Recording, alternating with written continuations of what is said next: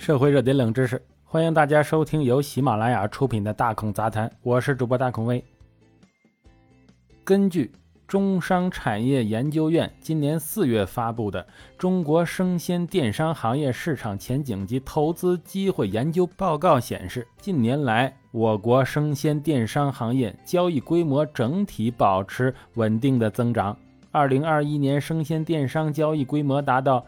四千六百五十八点一亿元，同比增长百分之二十七点九二。随着生鲜电商平台的迅速壮大，这种足不出户送菜上门的生活方式逐渐为人们所知。其便捷性、产品多样性等优点呢，让互联网买菜备受消费者的青睐。与此同时，产品质量的瑕疵啊、定价定量无标准、售后维权难等问题呀。也频频遭到消费者的吐槽。记者以“生鲜质量”“买菜质量”等作为关键词，在第三方的平台进行搜索，相关的投诉啊超过千条，涉及到多个不同的生鲜超市平台呀。有人买到发臭的肉、满是血水的虾、发芽的土豆等等。今年一月，上海监管部门对某买菜平台开出罚单，原因是。生产经营致病性微生物、农药残留、兽药残留、生物毒素、重金属等污染物质以及其他哎危害人体健康的物质啊，含量超过食品安全标准限制的食品、食品添加剂，这个配送跟不上、缺货、质量不过关等问题，与生鲜电商平台的运营模式、供应链等有一定关系。现有的生鲜电商平台运营模式多样，前置仓。电仓一体化、O2O 平台、社区团购等多种模式并存。前置仓模式通常依托在社区布局的集仓储分拣、配送于一体的仓储点，缩短配送链条，提高配送效率。电仓一体化模式啊，仅个别生鲜电商采用，整合到店消费加线上购物，即时配送，提供线上线下一体化的消费体验。O2O 平台模式则是通过与线下的商超、零售店和便利店合作，为消费者提供生鲜到家的服务；而社区团购模式呢，则主要满足下沉市场用户需求，通过团购平台提供产品供应链物流及售后支持，团长负责社群运营，用户在社区自提商品。今年三月。叮咚买菜某站点被爆出前置仓存在用死鱼冒充活鱼，从超过最佳售卖期的蔬菜中回收蔬菜，擅自翻包换签，日常消费流于形式等问题。北京市海淀区市场监管局随后约谈叮咚买菜，对其立案调查，并指导企业对前置仓展开全面自查。这被认为再次揭示了前置仓模式的固有痛点。作为生鲜电商运营模式的一种，前置仓模式先将生鲜产品储存于进社区的仓库，再以此为原点完成最后一公里配送。前置仓为暗仓，并非线下门店，只负责冷链储存功能。四月七日，记者来到位于北京市朝阳区的某生鲜电商线下门店。其主要模式为电仓一体化。记者在现场看到啊，该门店以自助式购物为主，鲜有导购进行购物指引。一些配送人员背着配送装备，等待分拣员对某一片区货物集中分拣后，根据不同订单再单独分拣。现场的一位配送员告诉记者，该生鲜电商平台拥有专属的配送链，配送员。均为该平台下的签约骑手。近期因为疫情原因呢，他们的订单大量增加，但人手相对有限，所以有时无法保障配送时效。平时一般半个小时内可以保证送达的，现在大多要延迟。再有冷冻鲜活产品的情况下，也没有办法保证一定按时送到，确实可能因为配送时间过长导致产品变质。由于互联网买菜无法线下实地对产品进行观察和挑选，一些消费者格外注重线上平台产品的溯源和资质问题。在一些买菜 APP 上，生鲜产品的溯源和质量信息并非标配呀。对于肉蛋禽、蔬果等产品，有些平台会在产品页面为消费者公开提供产品质检信息，有买手推荐，甚至会有专门的检测报告，显示兽药残留和重金属等指标不超过标准。但有些平台只公开产品参数，缺乏这个溯源信息或专业的质检信息。除产品溯源和质检信息外，有消费者还关注到各生鲜电商平台欠缺标准化的问题。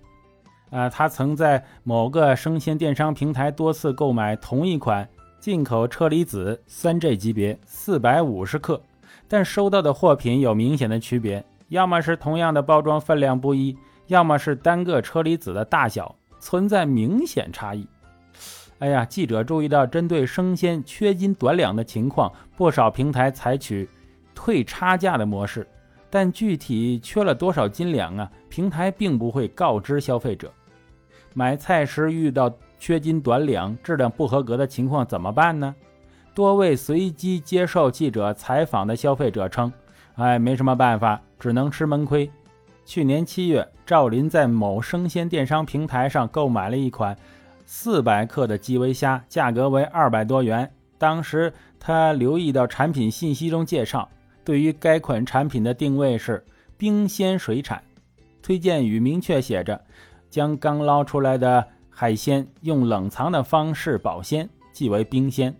买手精细挑选，全程冷链运输，保证新鲜安全。一个小时后啊。赵林收到了货，打开袋子，他傻眼了。死虾浸泡在血水里，散发着一股臭味啊！而且基围虾的个头特别小，只有六厘米左右，完全不值这个价啊！他立即找了客服反馈基围虾的个头小和不新鲜等问题，可对方回复称，虽然虾的个头比较小，但是重量是够的呀！哎，那就没问题呀。对于虾不新鲜的情况，平台卖的是冰鲜产品。不是鲜活产品，呃，这这本来就是死虾。几番沟通后，平台提出返优惠券，但拒绝退款。住在陕西西安市的李阳也遇到过维权难的情况。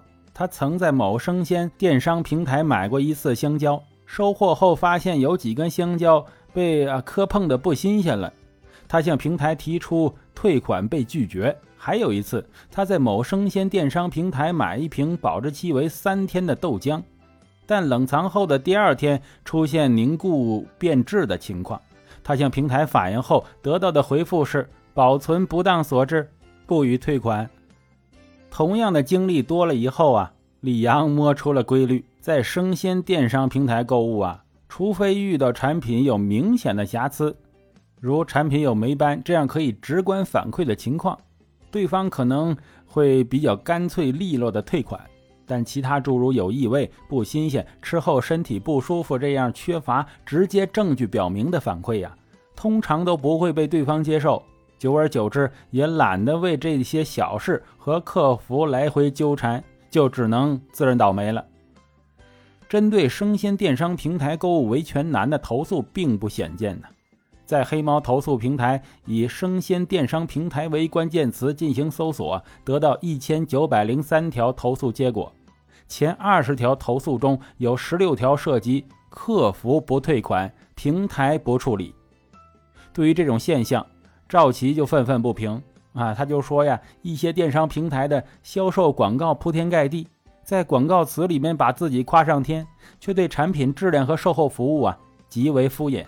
希望完善消费者维权的渠道，保证我们的合法权益，这样才能让我们享受互联网买菜便利的同时，真正买的安心舒心呢。中国法学会消费者权益保护法学研究会副秘书长陈银江建议，生鲜电商经营者应严格按照有关的法律法规，全面、真实、准确、及时的标注产品或者服务信息。保证消费者的知情权和选择权，同时，生鲜产品的品质是其命脉所在，是消费者选择生鲜平台的重要标准。应从产品的供应链、销售和配送全环节严格把控质量，为消费者提供质量稳定可靠的商品。针对消费者维权难的问题，陈银江认为应健全多渠道客服体系，切实提升售后服务能力。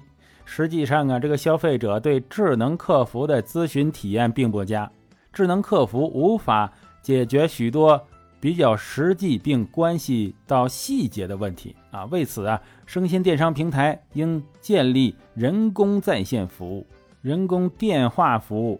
智能客服等多渠道客服体系，并互相贯通，使消费者根据自身的需求进行自由的选择。